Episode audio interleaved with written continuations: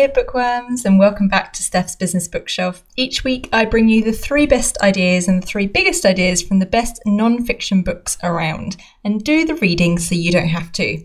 Kicking off 2021 with a bit of a relaxed start, a bit of a chat about books, rather than jumping straight into the three big ideas from a book. Plenty of that to come next week, and of course, over the rest of the year I'd start with a bit of a, bit of a talk on book goals, some reading habits, a bit of a 2020 roundup quickly, and just looking forward into 2021, what's coming, and how I'm thinking about book goals and reading goals this year. I hope you have had a good relaxed break. I know everyone deserved it, and you certainly did. I know I've spoken to quite a few people who have extended their breaks over the this summer or winter, depending on which hemisphere you're in holiday period and are just just recovering and relaxing, which is is good news because I think we all need that. So hopefully you did have a good break too, and you are feeling good and raring to go, and you read some good books over that little rest period. Quick 2020 roundup. So I finished the year on 50 books. I talked about the favourite ones that I read a couple of episodes ago. If you missed that episode, I'll put a link to that in the show notes. You can go straight there after this episode read some good ones. Also read a couple of stinkers as well, but more on that another time. And whilst I finished and completed 50 books, I did have a couple of do not finishes. And there's a couple of books I was a bit disappointed not to actually finish before the 31st of December that are back on my reading list to finish up this year. I did find as well, particularly in that kind of November, December period, I just had too many books on the go. And I would, I felt like, you know, sometimes you read in or see in fi- on older films in particular about these these men who have different girlfriends or partners in in different cities or different postcodes and things. I felt like that with every room in my house. I had a different book that I was reading and that I had deposited in a on a side or on a chair. And yeah, it meant that I didn't really necessarily get to finish a couple of books that I'd started, which always upsets me, particularly when we get to the end of the year, even though I know it's all just semantics. But it does mean that I get a head start on a couple of books ready for 2021, which is exciting. I did also read a couple of fiction books, treated myself to some fiction. I read a fantastic book called Honeybee by Craig Silvey, who's an Australian author. I know a lot of you have really enjoyed that book as well. Also, a couple that I wasn't a big fan of, which was really disappointing because I really do use fiction reading as a bit of a treat. So then when I find one and I start reading one that's not that great, I always feel a bit cheated. And the ones that I read that I maybe wasn't as much of a fan of, not that they're necessarily bad books, but the ones that I read that I wasn't, didn't enjoy as much as I was hoping. South of the Border, West of the Sun by Haruki Murakami just the story was a bit weak. I didn't just really didn't enjoy it as much as I as I wanted to, given it's a Murakami book, and I've read one of his non-fiction books, what I talk about when I talk about running, which I talked about a few episodes ago, and I really, really enjoyed. So I was looking forward to getting into one of his fiction books, and this one had come quite highly recommended on Instagram, but yeah, no cigar for me for that one. And the other one that I read was A Lonely Girl is a Dangerous Thing, which again I'd had recommended. Oh, I'd heard that one talked about on a couple of podcasts actually, and it sounded really interesting. And, and the premise of it is really interesting. It's about a young woman who was a childhood violin prodigy and some of the complexities of relationships that she has, possibly or largely as a result of her the way that she was brought up and that childhood prodigy status that she had. Again, there was a lot of promise and it was well written and I did finish it very quickly. I read that within a day. But for me, I just thought it, it missed a lot of opportunities that it could have had to develop some of the characters and the storylines a little bit more and probably played into a few too many more extreme things to get attention or to to, for a bit of shock factor, but I just thought that was at the expense of the storyline, unfortunately. Anyway, that's a couple of things of the fiction books I read over the last few weeks. But it was still nice to have a bit of a treat, and it is quite nice just to, to plough through fiction books because I do read them very fast and tend to get through them pretty quickly.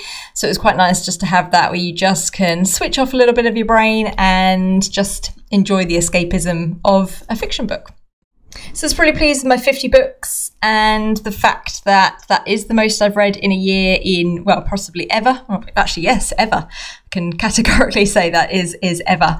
which felt pretty good. Now there was many things that contributed to that. The fact I wasn't traveling as much, the fact I was at home a lot or most of 2020, if not all of pretty much all of 2020 after about February, which meant that uh, I did have a little bit extra time for reading. Now I know that's not the case for everyone, and this brings me into looking forward to 2021 A couple of things. So I found that having a, my so my goal for my reading goal for 2020 had been 45 books, which already was more than I'd read in a year ever before, and I managed to beat that beat that and go to my stretch goal of 50. Whilst that was incredibly satisfying, I was very pleased. It did drive some eh, kind of average behaviors. It's good for a challenge, and I'm a really goal oriented person, so I love the fact that I had that goal and it definitely kept me reading. But what that did mean is that it didn't allow me to to pick up some of the bigger books that I really wanted to read and wanted to get into because I was constantly thinking, oh, well, if I read this 600 page book, that's going to cost me maybe two or maybe even three other books that I could be reading and to get closer to that 50 or 45 goal. So, what I've done this year is I've actually reduced my goal to 40 books, which might sound like a bit of a big jump or a bit of a step back from what I read last year. But the idea of this is to allow me to read some of the bigger books that I have been eyeing up and wanting to read. I'm already I've already started the Barack Obama book, A Promised Land, which is over 700 pages. That's a good two or three, well, probably about three books that I would normally read. I also really want to read Walter Isaacson's biography of Leonardo da Vinci. And I finally want to finish Sapiens because I started it, I think, in 2018. It was a long time ago. And I really find it fascinating. I think about the ideas in there quite often, actually.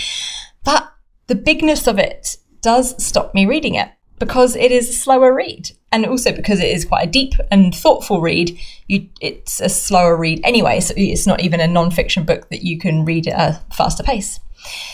So, therefore, that's why I've reduced my reading goal by 10 from my previous year because I want to actually drive the right behavior. I want to be able to enjoy bigger books and get into them and not have that number hanging over me because, like I said, I am quite goal oriented and I do take those things relatively seriously and maybe a little bit too much sometimes. But I know my limits and I know the, that, that I do that, which is why I've adjusted the goal. So I'm embracing this a little bit more, a little bit more reading for fun.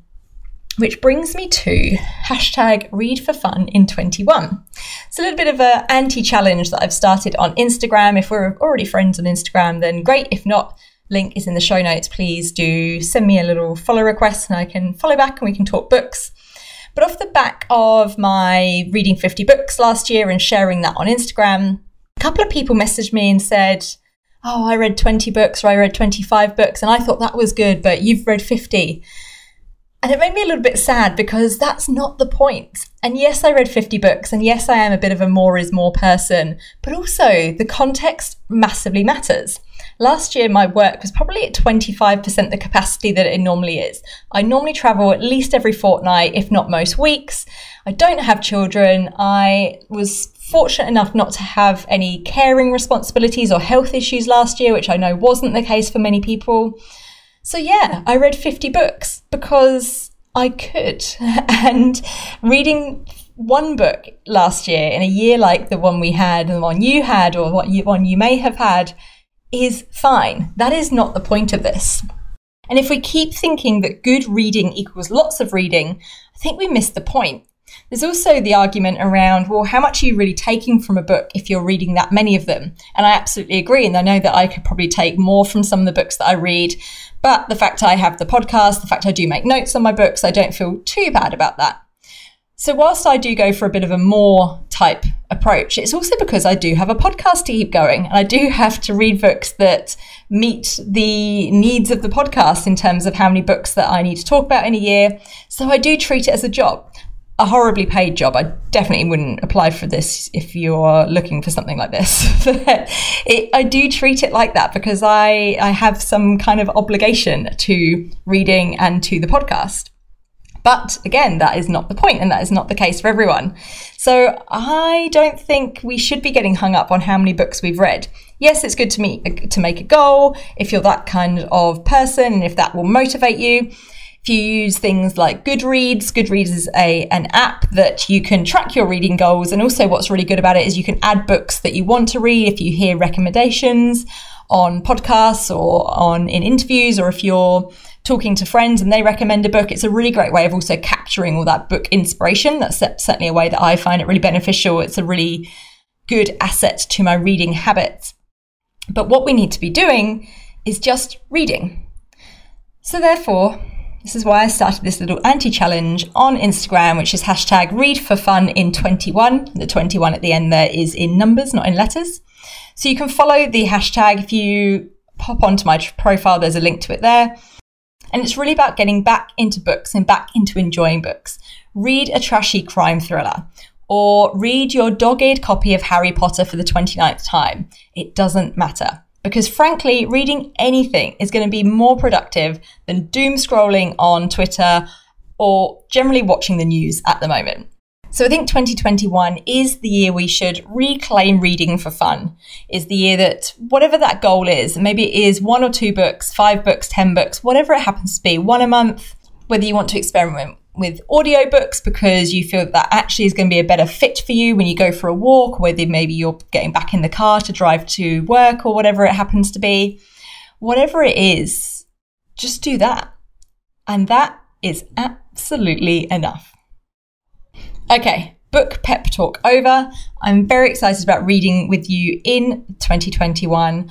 I can't wait to hear what you're reading, and please do share things using the Read for Fun in 21 hashtag. Photos, posts, quotes, whatever it happens to be, book you loved, book you hated, start a conversation, be part of the conversation, and let's read more in 21. So that's all. Little short episode just to ease into the year. I'm excited about getting into some new books this year and maybe trying some different types of books as well. I've already picked up a couple of recommendations from people, stuff I wouldn't have heard of otherwise or wouldn't necessarily have picked up to read, which I'll be sharing over the next few months. Got some other fun things planned for the year as well, so keep your eyes and ears peeled. Hopefully, as you like the new branding, you haven't missed an episode because you've been looking for the old white and red logos and images. And as usual, don't forget to sign up to the bookmark newsletter. That will be continuing. First one for the year goes out this week on the 12th of January. So if you haven't already subscribed, you can do in the show notes. There is a link at the top there to make it super easy for you. And if you missed this week's, do not fret, sign up, subscribe, and Every fortnight, I will send you some little bookish recommendations, tidbits, and some podcast recommendations too of the things I've been reading and listening to over the fortnight.